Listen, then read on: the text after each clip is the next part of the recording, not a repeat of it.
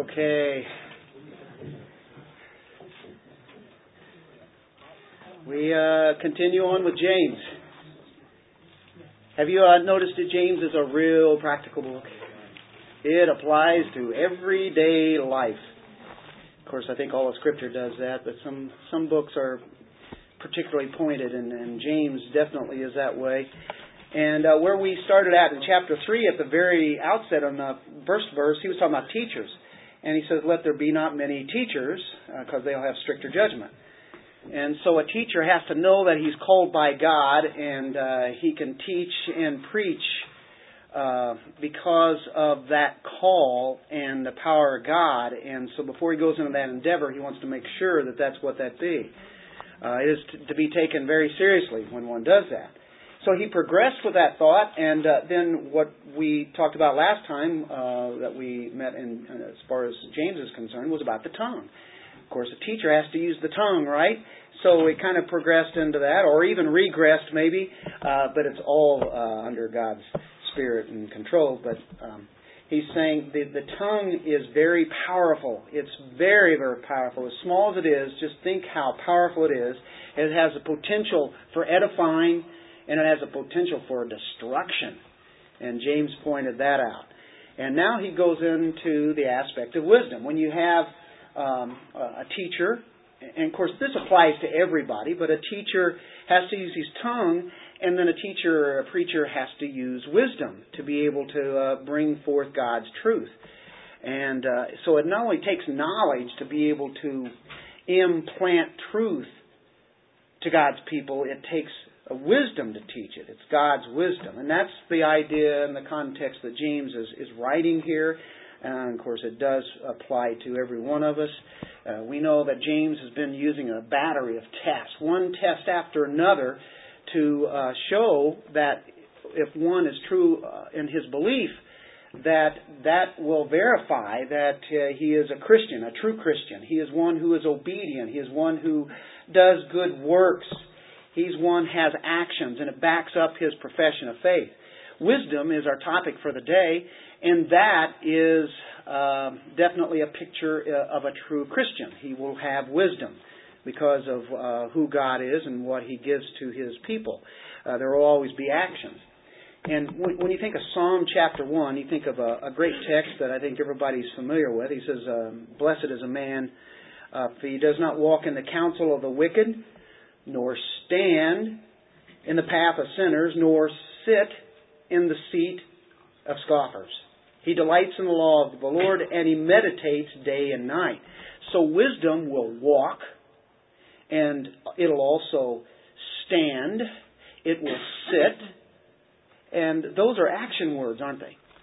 As uh, and meditating and that kind of thing. That's that is actually bringing forth something that is in you and bringing it out. it, it is like uh, the obedience and the works. Wisdom is the same thing. And so wisdom impacts not only how we think, but how we, not only how we speak and our knowledge that we have, but how we live it. How we live, how we do it in, in our everyday life. The only premium that God really puts on wisdom is the wisdom that transforms a life. Transforms him daily. It's a, it's a lifestyle. So that's what God means when He's talking about wisdom. It's a wisdom that transforms a life and a constant ongoing thing. It's an outwork of a, a lifetime change of the Word of God that is in us. And that's what's going on when we uh, are doing God's wisdom. Wisdom doesn't mean knowledge. That's what uh, I think the world would think. It doesn't mean some kind of information, but it means the application of that knowledge with the divine power, with God's very power, taking that knowledge and then it reshapes our lives. It transforms, it changes our lives. Can you imagine there's a transforming um, behavior that happens to us um, because of God's righteousness? So, wisdom is not so much what I know, but it's how I live. It's how I live. I live on a daily basis. It's an everyday thing. And I think wisdom would be a barometer of where one is at in their walk in the Lord. Wisdom is a barometer, just like the works, the fruit of a Christian, just like obedience is a barometer. So James is writing this. James has a real understanding of the Old Testament. I think we'd have to agree with that. And I think he really has a tremendous understanding of the book of Proverbs because you will see uh, a lot of seemingly quotes that come from Proverbs here. The, those principles that he has, it looks like he just came out of that book. He knew them very well. And he knew that wisdom starts with humility. Because if you read through Proverbs, it talks about humility before a majesty of God. And this humility is uh, something that was um, seen in the person of, let's say, Solomon. Solomon was asked by God of what he wanted the most. Everybody knows he wanted what? wisdom. Why his choice? Was God pleased with that? Yes, God was pleased. And so we ask then, well, where did Solomon get that answer? Well, from his father. And it says in Proverbs 3 and Proverbs 4, of course, Solomon's father is who? David. So, you know, he, he taught him that. And uh, when I, uh, you know, when I think of the aspect here of wisdom, it starts from day one with the parent, with parents training the child. Right? Of course, that sounds very much out of the proverbs. And so uh, he was taught the fear of the Lord because we know the text that says the beginning of no, uh, the beginning of wisdom is what the fear of the Lord. And uh, so that's that's why when we look in chapters 3 and 4, we see that in Proverbs. And then in chapter 5, immediately, it warns of the adulteress. The adulteress that will come along and tempt that. And a father doesn't want his son to go there. You know what I mean? So he trains him up and he's ready so whenever that thing comes, whatever whatever's going to come, in this case, you know, it's the adulteress, but uh, you think of Solomon here providing the par excellence of Christian parenting as he wrote Proverbs. And he knew how important that was. It's the goal of the parent that the children would have the fear of the Lord. That is what he champions. And that's to be taught in, in uh, to the young children as they grow up. The fear of the Lord. The fear of the Lord is the beginning of wisdom fear of the Lord. Remember the wisdom of the Old Testament. All through the Old Testament, it's about the fear of the Lord. And uh, that is how one gets that. It um, starts wisdom. Yeah. And really, the fear of the Lord starts with one bowing their knee before God, realizing that He is the only one who can save you because you're lost in your sins, right? And so the fear of the Lord, recognizing His majesty and how great He is and how holy He is, is where the wisdom starts. When we can get to that point that we're sinners and God is holy, just those two aspects, that's where wisdom begins.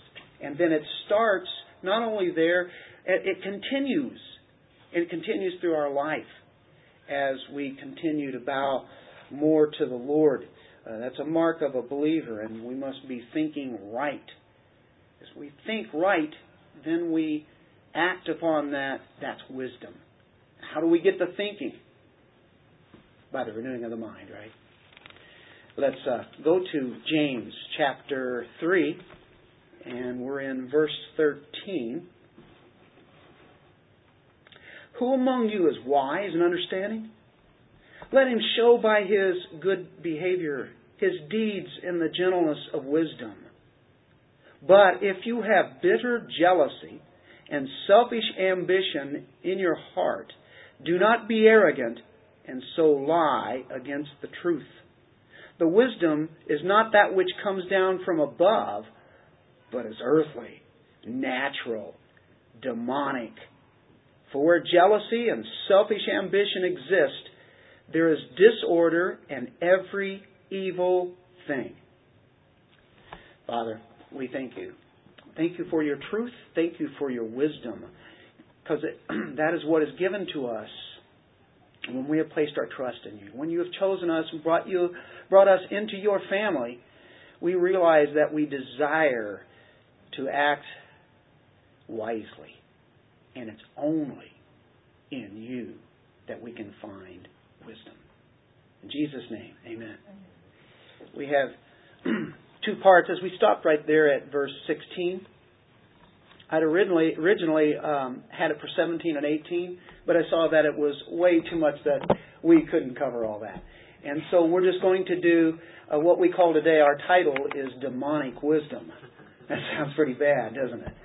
But you know what? It's actually biblical. And it talks about it's earthly, it's natural, it's demonic.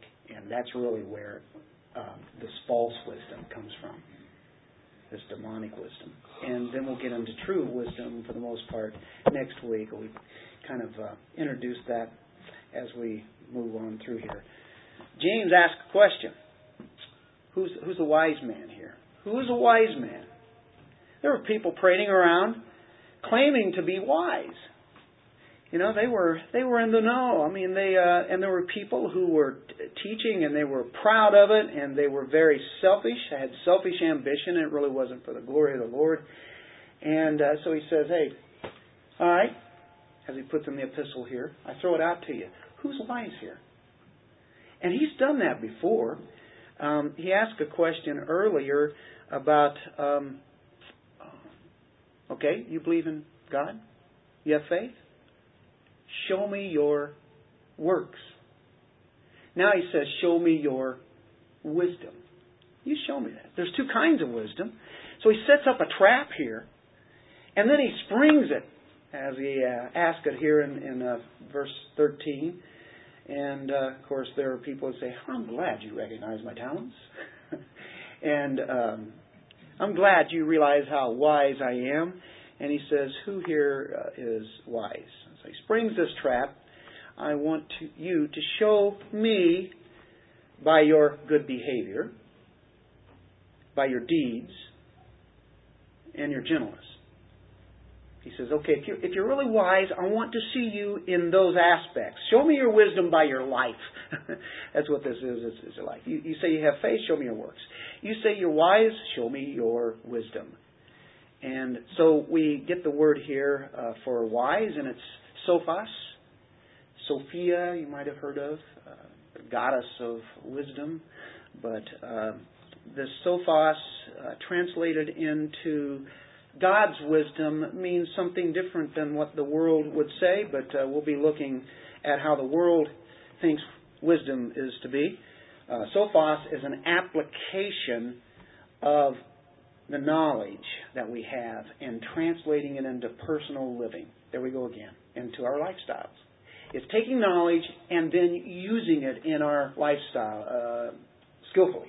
And that's why the next word understanding comes up, because it's kind of uh, applying that skillfully aspect. It's a epistemon, it means highly skilled, a highly skilled technician, a tradesman, uh, someone who is a professional, he's skilled in it, uh, he has absolute understanding in what he does.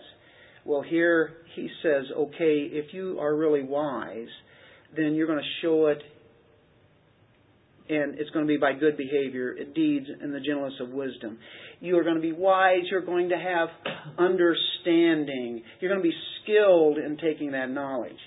So, wisdom is manifesting the power, the Word of God, right, in every aspect of our lives. This department, this department, this department, this department, applying it in, in every room there. So who is wise? James asked that. The one who proves it by his general conduct, the one who proves it by uh, how he um, does things, his specific deeds, as he says here, or, or, or the works, which he, he's mentioned that, and then also uh, gentleness or humility an attitude of humility. It starts off with good behavior.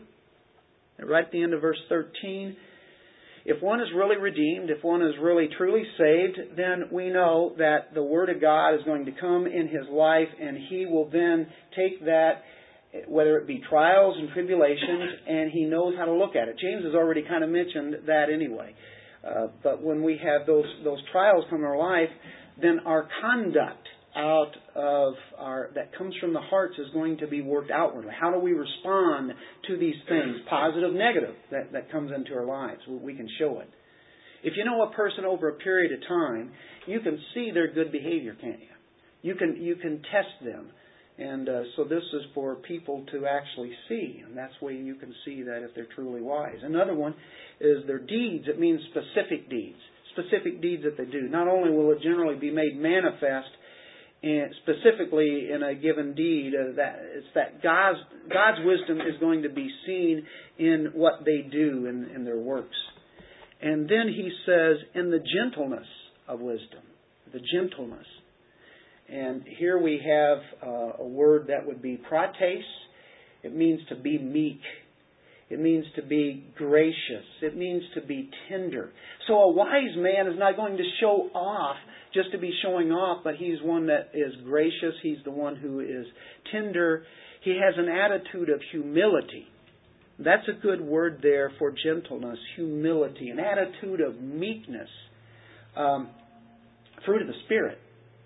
And remember when we studied that in Galatians chapter 5. And one of them, uh, of those fruits was gentleness. And that word prautes is seen also taught by Jesus as he uh, preached the Sermon on the Mount in Matthew chapter 5. And it was one of the first things that he said in this great sermon.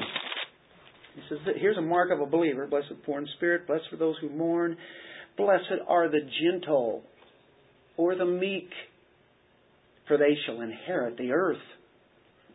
It seems like always the opposite. Here you have poor in spirit, they'll have the kingdom of heaven. Uh, blessed are those who mourn, for they shall be comforted. And blessed are the gentle, the meek people, they'll inherit the kingdom of God. And so he says these amazing things. This is absolute wisdom, isn't it? His wisdom coming from heaven. And uh, that would not be the world's wisdom to be meek that is a mark of weakness. But the, the meekness that God is talking about is that strength under control. Amen. Power. The power of God, and yet being able to control it. Being under submission to God's Spirit. That is one who is meek. Did you know that Moses was described as the meekest man on earth? meekest. That's Moses. Mighty, powerful Moses who led two million people in the wilderness, and yet he was meek. He had to be. He was, he was a leader, and he has to have this ingredient in him. God chose him. Um, Jesus even described himself as that in Matthew 11:29 as he takes people to school this is real wisdom here that Jesus says in Matthew 11:29, "Take my yoke upon you and learn from me, for I am gentle and humble in heart." He's learn from me. I'm gentle, humble, and you'll find rest for your souls. Well, that's how you get wisdom, isn't it? My yoke is easy, my burden is light. Isn't that comforting to know that? Not some kind of an ogre type God, you know, and trying to bring us down. But He's a gentle God. You're talking about power. Did Jesus have power? My, He was gentle, gentle Jesus, but yet we realize that He also had an anger. And you can think of being at the temple when He saw how they were abusing the place of prayer and uh, worship. And He got righteous anger, turned over tables did powerful things, but yet he was meek. Wisdom is manifesting the power of the Word of God in every area of life, and yet being gentle. So, who is wise? It's the one who has a general conduct of living, who is one who does specific deeds and has an attitude of humility. That is a wise person. Now that's, that's a test of wisdom there. He will get more into really what wisdom is when we get into verse 17 where he says, But the wisdom from above is first, and then he goes on with that and finishes that section out. First, we will look at false wisdom or demonic wisdom. He analyzes worldly wisdom, James does. He looks at it really goes deep into it, goes under the surface of worldly wisdom, and he's saying it has no relationship to God. The worldly wisdom is not connected with God at all. It has no obedience to God. It has no knowledge of God and His truth. So he gets in there and starts bringing it up. He says, I want to show you how bad this false wisdom is. It's rooted in, first of all, in verse 14, but if you have bitter jealousy, that's rooted in bitter jealousy, and then he says selfish ambition and speaks of arrogance. Uh, in Proverbs uh, 4:23 it says, "Keep your heart with diligence, for out of it are the issues of life." God has given you a new heart. You have a new life. Those issues should be brought forth, and you keep that heart with diligence. You keep it. So, you know, he's looking into the heart. He's looking into the motivations. People claim all sorts of kind of wisdom. They may not even necessarily be bragging about it, but that's really what the idea is. It's to bring attention to themselves. So that's a motivation for this demonic wisdom. And nobody would ever say it was uh, demonic wisdom, a worldly wisdom. Uh, so we know that um, jealousy, bitter jealousy, ambition drives this kind of wisdom. It's the very motive. Let's look at uh, bitter jealousy. Bitter is used of undrinkable water. If you've ever drinking any really bad water or bad something and you, you spit it right out, right? Oh, it's terrible. That's awful. It's bitter. Well, that's the idea of the adjective there for uh, bitter jealousy. For jealousy, the Greek word is zelos. Zelos is the Greek word for jealous. It's an evil jealousy. It's the idea of a harsh, bitter self centeredness. And it presents a resentful attitude toward everybody. It's uh, resentful of anyone who can threaten your position, who can threaten who you are because of your accomplishments. They, they maybe they threaten your reputation. They may not even be threatening you. They're, they don't even know they're doing that. But all of a sudden you're threatened because of somebody um, knows more than you do, or they they have something that you don't, and uh, so it's somebody who is like me that does the same thing that has the same interest they don't if you if they're doing something you're not even interested in, you're not jealous of that, right? But if it's something that you do and you thought you did well and then somebody has an advantage over you, you start to resent that advantage that other people have. And that's where this bitter jealousy comes. Uh, it's afraid of someone becoming equal of you. You were on top of this all the time. Now somebody has come up to your level. And now take it one step further. It's from somebody who now has passed you for whatever you do. And uh, used to, you know, we'd view things looking down, and now we're looking up, and the jealousy can arrive. We tend to envy people who actually we can identify with their interests. People who are like us, yet they do things better. We can have jealousy. Bitter jealousy. Picros is the word. It's harsh. It's a harsh jealousy. Then uh, the second motivation here for uh, uh, the world's wisdom is selfish ambition. Eritheia, extreme selfishness. That's the idea of selfish ambition. It's all about self. And isn't that what the world is really about? All about self. Self, self, self this, self that. A personal ambition that creates a rivalry or a, uh, antagonism, a party spirit. You know, it's again a selfism. It's just a, another way of pointing to self, selfish ambition. You start with bitter jealousy, and that creates the attitude of what?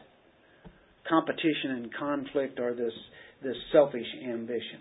You think of people going up the corporate ladder, a selfish ambition. They're starting, and their whole motive is for them to get as high as they possibly can, and they don't care who they knock down wherever they're headed. They could care less. Because they want to get there where somebody else is.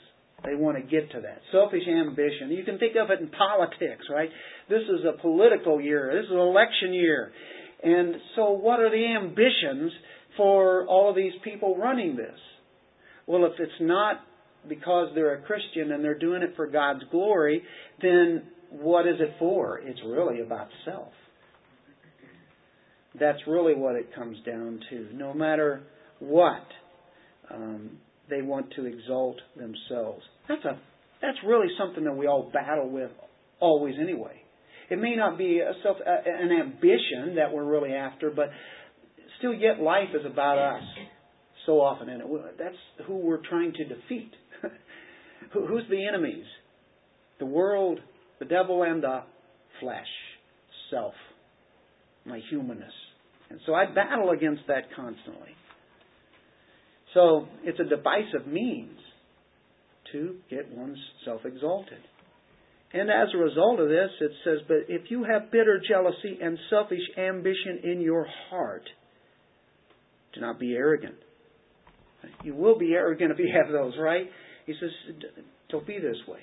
Um, 1 Corinthians chapter 8, verse 1. The Corinthians had reason to be very boastful. They were people of philosophies. Athens was very close to there, and Corinth was a huge city.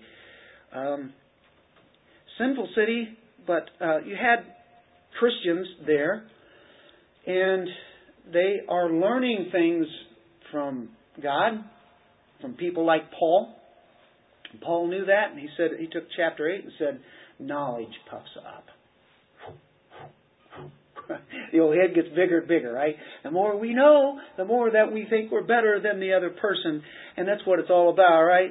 Uh, no, uh, and and I'm not saying that we shouldn't have knowledge because we know better than that. You know, we uh, talk about it all the time. We should know what we believe and why we believe it. We should be able to articulate that and never back down from it.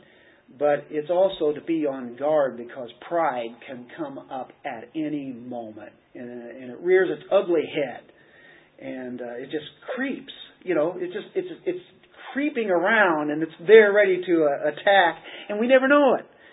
So you know, if we start parading our knowledge and using it to put others in their place, uh, hey, look what I know, you know, then we've just blown all of this uh, idea of um, understanding and wisdom because that's not wisdom. Um, anyway, uh, it can be personal gratification at any cost. That's the goal of humanistic thinking. That's what it is. It's humanism. It's humanist sociology, humanist psychology. It's uh, you think of all the things that the world is offering, and it lies against the truth.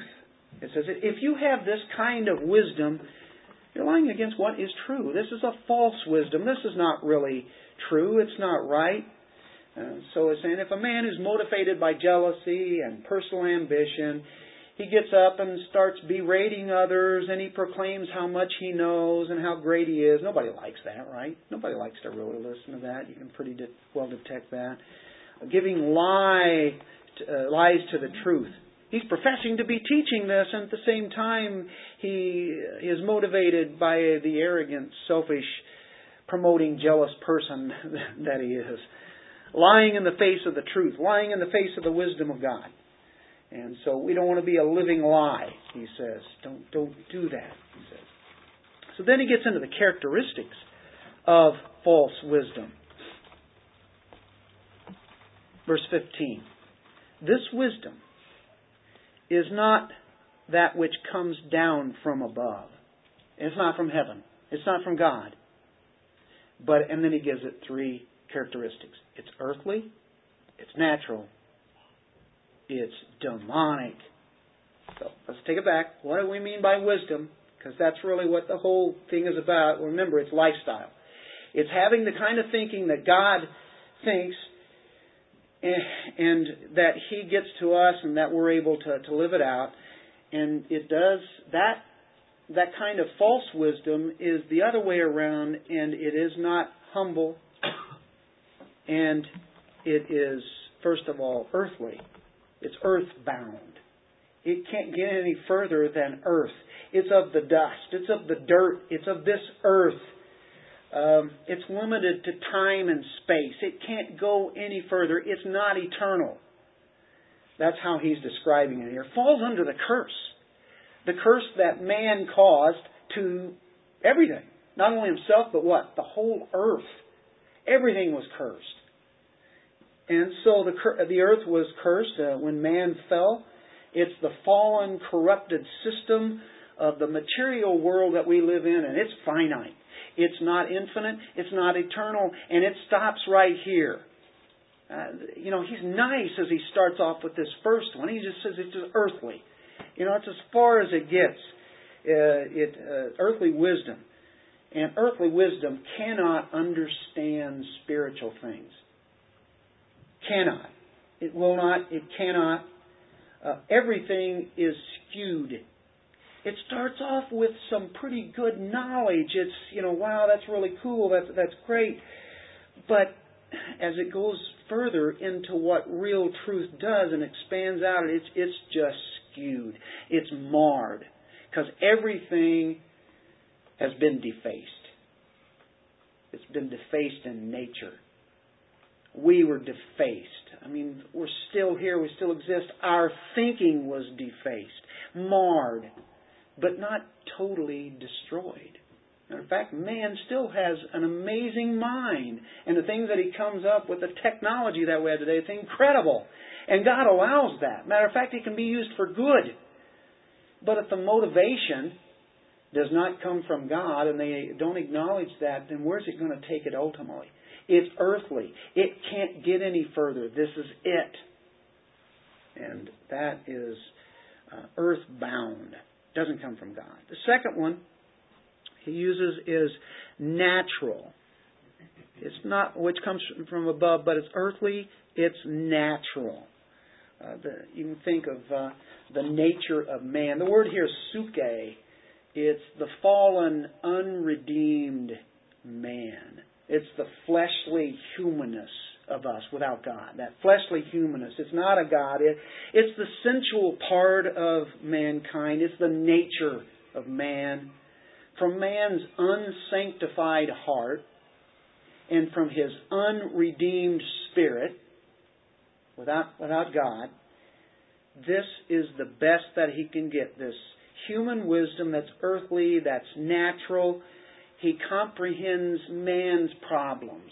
He thinks he understands. He can tell you what is the answer to things that only God can see in the heart. The heart is deceitfully wicked. Who can know it? Only God can, right? So when we look at that realm, whether it be through higher education, there's only so much we can get out. We we need it to to learn, but it's still it's so tainted and we have to be careful. Test everything. We, we want to get education. You know, you can go to sources and see where it's at, but realize that how far can it go if if it's not of of God ultimately. We can learn things about God's truth here and and nature and all the things that are out there. That that is God allowing us to learn it through education. So I I say don't throw away education. Would be foolish.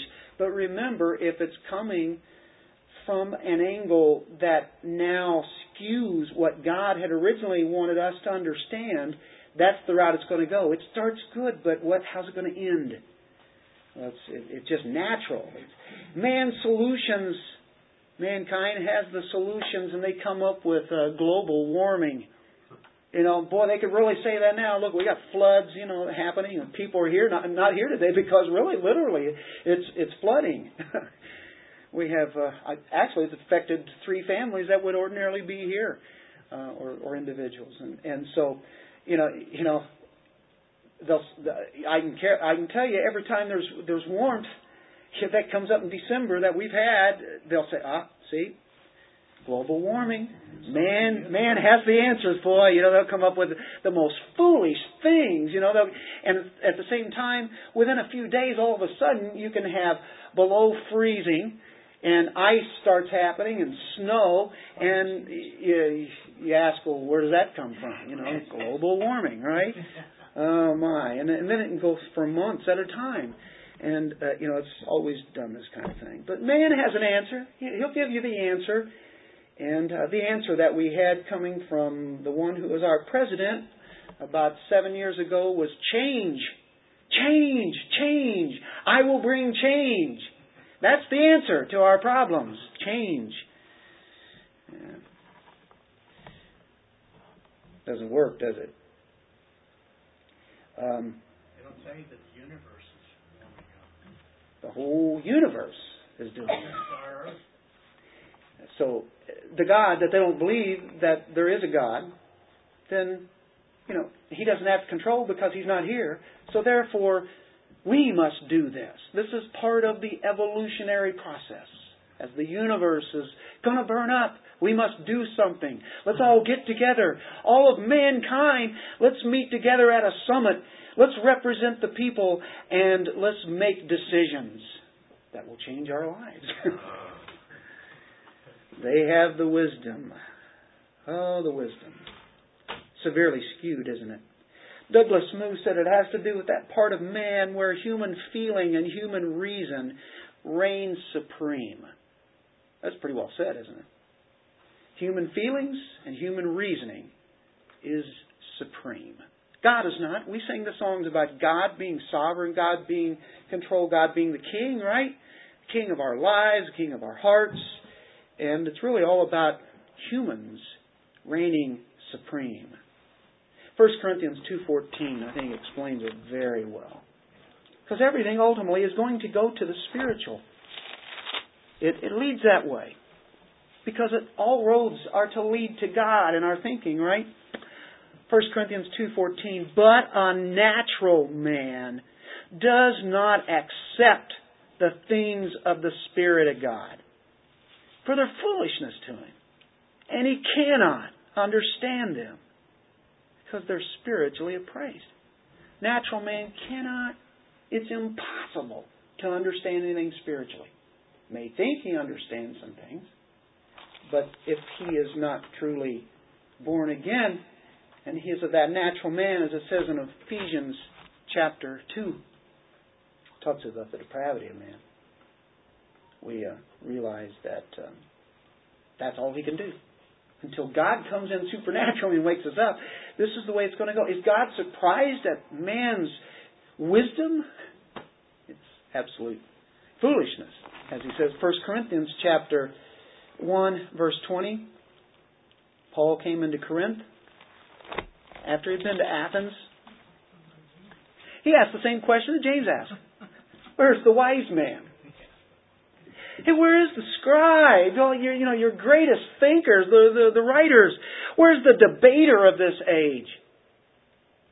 Has not God made foolish the wisdom of the world?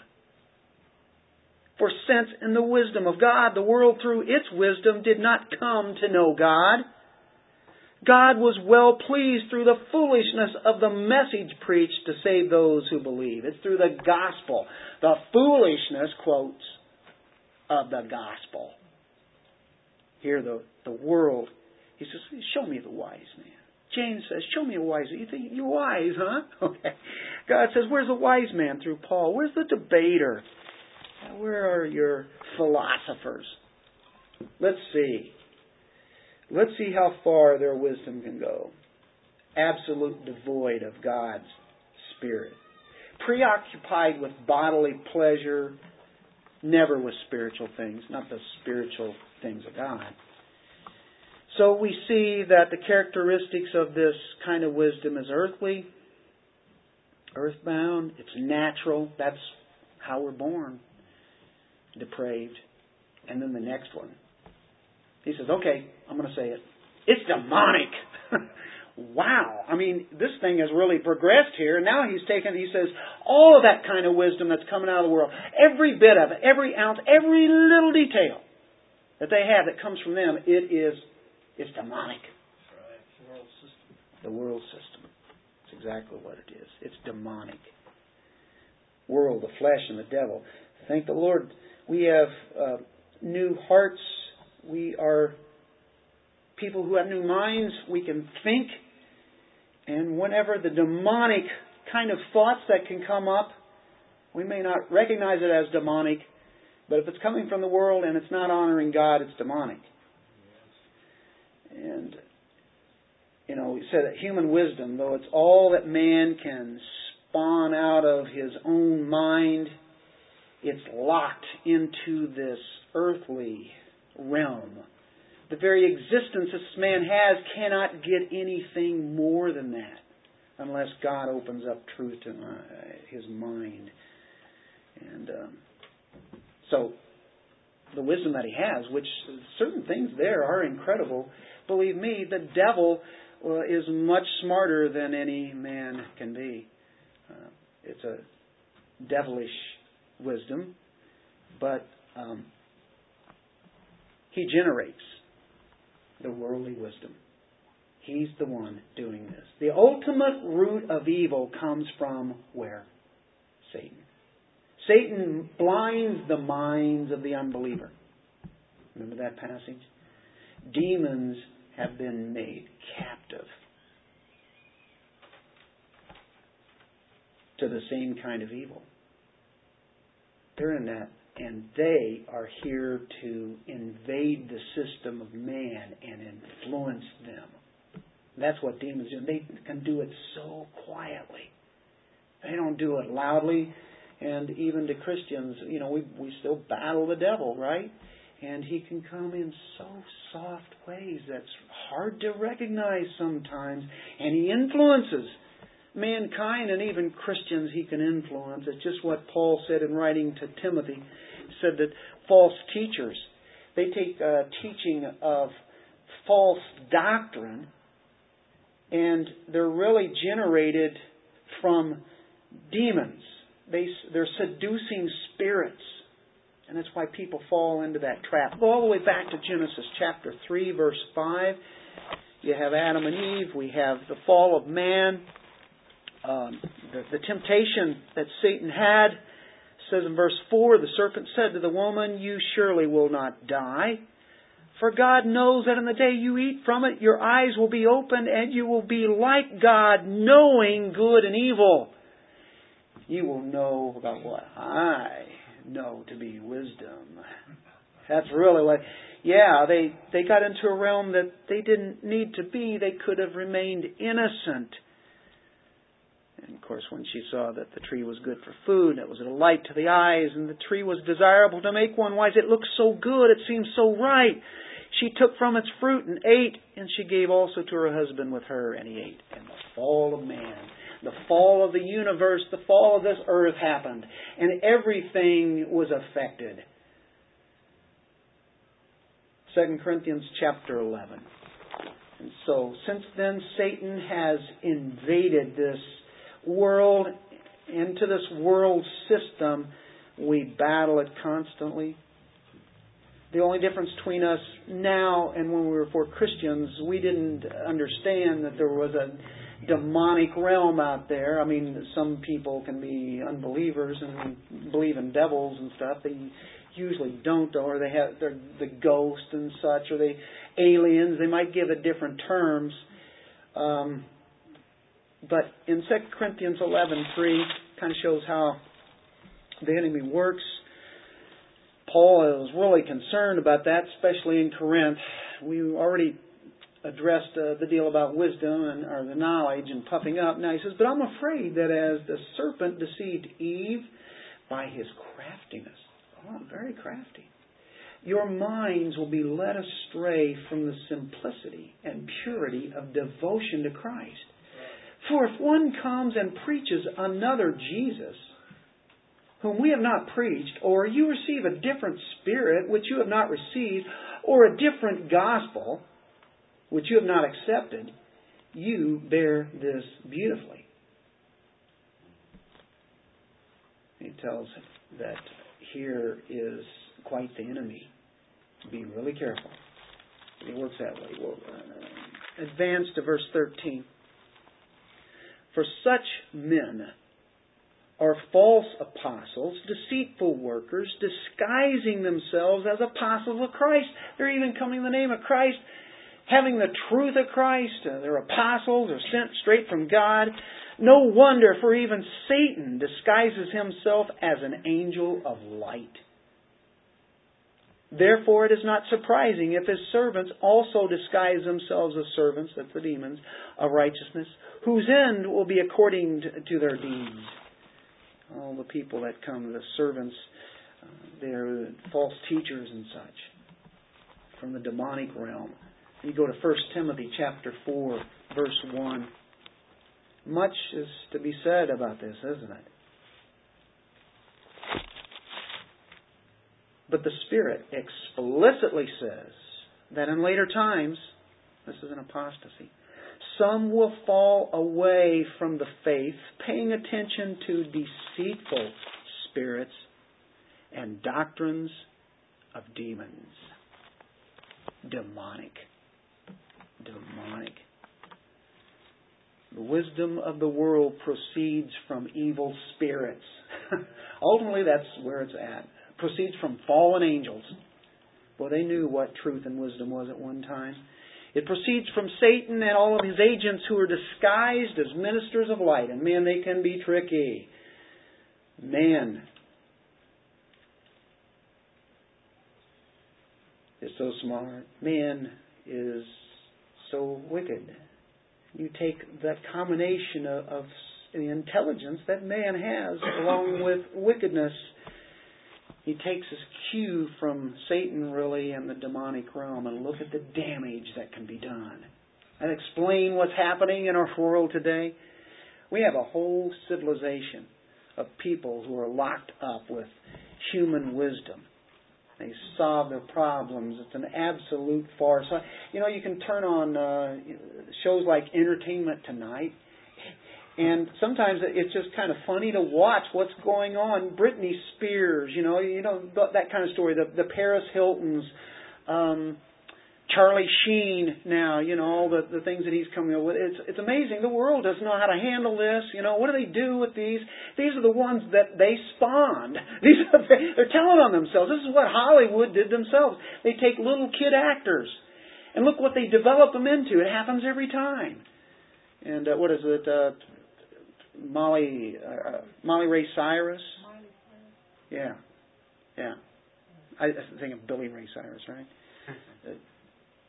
you knew exactly that was going to happen. A sweet little innocent girl, and the next thing you know, boom! Look what you know, and it goes on and on and on and on and on. And they give them this wisdom, and they just destroy themselves. It's demonic. It's absolute demonism that the world is using to solve the feelings of man with what they're using, it's absolutely hopeless. Um, the world can't answer. So this is the wisdom that characterizes this world. It's earthly, it's fleshly, it's demonic. That's what's going on. And the results are this. Verse 16. It goes back to where we started back up in, well, verse 14. For where jealousy and self ambition exist, okay, so he's using those same ones. He's going to tie this together. He says, What happens when you have this kind of wisdom being used and there's jealousy, there's self ambition, it's all coming and it's from self, there is disorder and every evil thing. Disorder. Disorder is instability, uh, akastasia. Can't stand. It's chaos. It's confusion. Uh, this appears back in James chapter 1, verse 8. You might remember this one. Uh, being a double minded man, unstable in all his ways. Double mindedness, disorder. That's the thought. Look in 1 Corinthians chapter 4, 14, I believe it's chapter 14, verse 33. 1 Corinthians 14, 33. For God is not a God of confusion, but of peace, as in all the churches of the saints. God is a God of what? Peace. He is not a God of confusion or disorder. Here's what's happening right before our eyes in this world a proud, self seeking, self serving, self indulgent generation destroys intimacy that people have because of the pride, the jealousy, the um, selfish ambition. It destroys fellowship. It brings discord and chaos. We're seeing it happen all over the world, right? That's what's bad. That's why we have angerness, anger and bitterness and lawsuits and divorces and people unable to get along with each other. It's, it's. Uh, I think it's a legacy that earthly wisdom has left us, and uh, so it's confusion, it's destruction, it's chaos, it's devastation, deviating from what truth is. It's division. There is really no ability to love, no intimacy, uh, no fellowship, no peace. It uh, brings this kind of or, uh, disorder and things tend to go from worse to worse to worse. It just kind of keeps building up. And he ends this section where he says, There is disorder and every evil thing. Phaulos. Worthless. Every worthless thing. Vile. Every vile thing. Contemptible. Every contemptible thing. R.C. Trench, who is a master of Greek words, uh, says this It contemplates evil not from the aspect of its active or passive malignity, but rather from its good for nothingness. The utter impossibility of any true gain ever coming from it. So out of human wisdom comes what? Disorder, chaos, confusion, absolutely no good at all. That's that's the idea of phaulos. Every evil thing. The word thing comes from the Greek word pragma, for the pragmatism. We get our word from that uh, in the English. It, it produces absolutely nothing pragmatically of any value. At best, it produces worthless.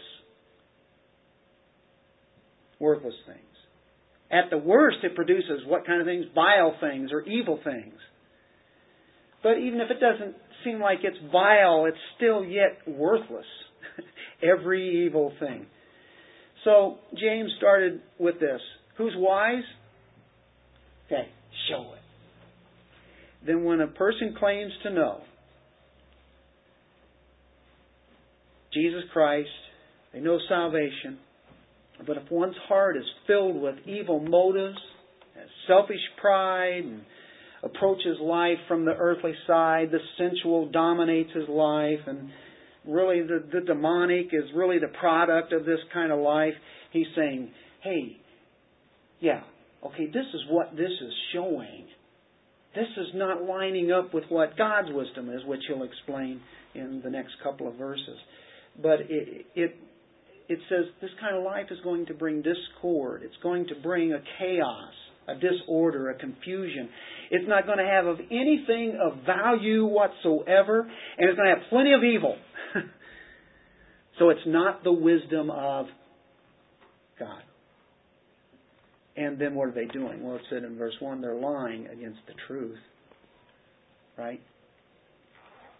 What obviously is the truth. It's all that God has given. God has given us a lot of things, and it's amazing. He, he uses uh, even lost people to serve the people in the world. And so therefore it's it's not like that's that's useless in that sense, but as for eternity, if you talk about earthly, the, the things that those servants of us, if they don't know Christ, then it leads to the fleshly and uh, the, the demonic. And there's nothing good that comes out of that. Thank the Lord that God is in control and uh, He wants us to put wisdom on display as He puts His Word into us, gives us the power to live it by the Holy Spirit. Then we let Him as we humbly bow down to His sovereignty and His majesty, we are submitting to Him. And I will guarantee you, wisdom comes out of your life when that happens. It means being filled with the Spirit, which means exhibiting God's wisdom. It's Him. We have nothing to brag about, but it's Him going through us. Can you imagine Him using us as a tool? I only wish we could uh, finish on the note of true wisdom. And that's really what I wanted to do. And then the more I looked, I go, we don't have time. We can't do it. uh, so I leave us hanging on that one, realizing that if you're a Christian, you have all the wisdom that you'll ever need. Keep seeking it. It doesn't doesn't end, does it? It's eternal, and it is for good. And we do have hope. And so we can use the things of this world as tools, as instruments, and use them righteously. And yet, the lost world will use those same tools and use it unrighteously. And Satan is a happy being when he's, he has just deceived people into serving him. Let's pray. Father, we thank you for the truth about who you are and the truth of what goes on in the world. And we know that it leads to a demonic wisdom. And Lord, help us to defeat any kind of thing that would come to our way of thinking. We, it's all about our minds. And help us to feed ourselves with your holy word so that when things of the world come flying at us, we can detect that. We know there are things there that you are still you're using, and that, and that's that's good but that we always be watchful and careful and use the wisdom when we know whenever it's time to shift gears. Thank you for that wisdom that you give us. In Jesus' name, amen.